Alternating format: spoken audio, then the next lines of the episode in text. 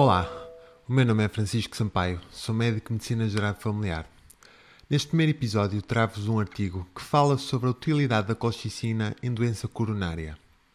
A evidência de um ensaio recente demonstrou que as capacidades anti-inflamatórias da colchicina têm a capacidade de reduzir o risco cardiovascular em doentes com infarto do miocárdio prévio. Contudo, falta evidência relativamente à redução do risco em utentes com doença coronária crónica. Para isso, foi realizado um ensaio clínico randomizado controlado duplamente cego. Em termos de pico, observamos na população doentes com doença coronária crónica, na intervenção submetidos a um 0,5 mg de colchicina uma vez dia, comparados contra placebo.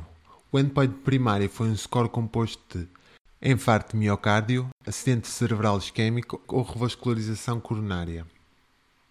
Foram utilizados cerca de 5.500 utentes, divididos entre o grupo de intervenção e o grupo placebo.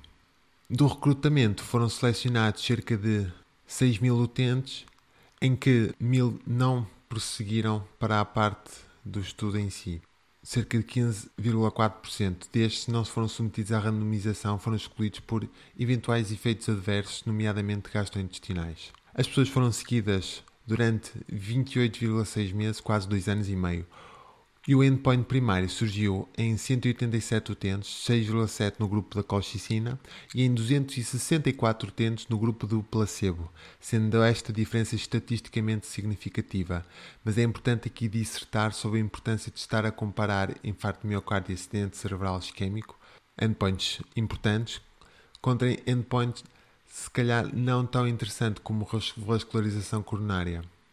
Observando um NNT em que é excluída a parte da revascularização coronária, descrevemos um NNT de 66,7 no grupo de subanálise, em que no grupo de intervenção o endpoint foi observado 4,2% e no grupo placebo 5,7%, em que observamos morte cardiovascular, infarto do miocárdio e AVC isquémico. Há ainda a relatar a incidência de morte de causas não cardiovasculares foi superior no grupo da colchicina, do que no placebo. Os autores, apesar de investigar, não descobriram se o motivo se deve a cancro, se for um ponto de vista infeccioso com origem pulmonar ou gastrointestinal. São necessárias ainda mais informações quanto a este respeito. Em termos de conclusão, observamos um estudo randomizado envolvendo utentes com doença coronária crónica, em que o risco de eventos cardiovasculares foi inferior no grupo que recebeu 0,5 mg de colchicina do que no grupo que recebeu placebo. E fica por aqui o nosso primeiro episódio. Na descrição do episódio encontram os nossos contactos. Por favor, enviem-nos as vossas sugestões de artigos ou temas que gostariam de ver discutidos, além de sugestões de melhoria para o nosso e-mail façam o que vos faz feliz e, se puderem, cuidem de uma outra pessoa. Não percam o nosso próximo episódio.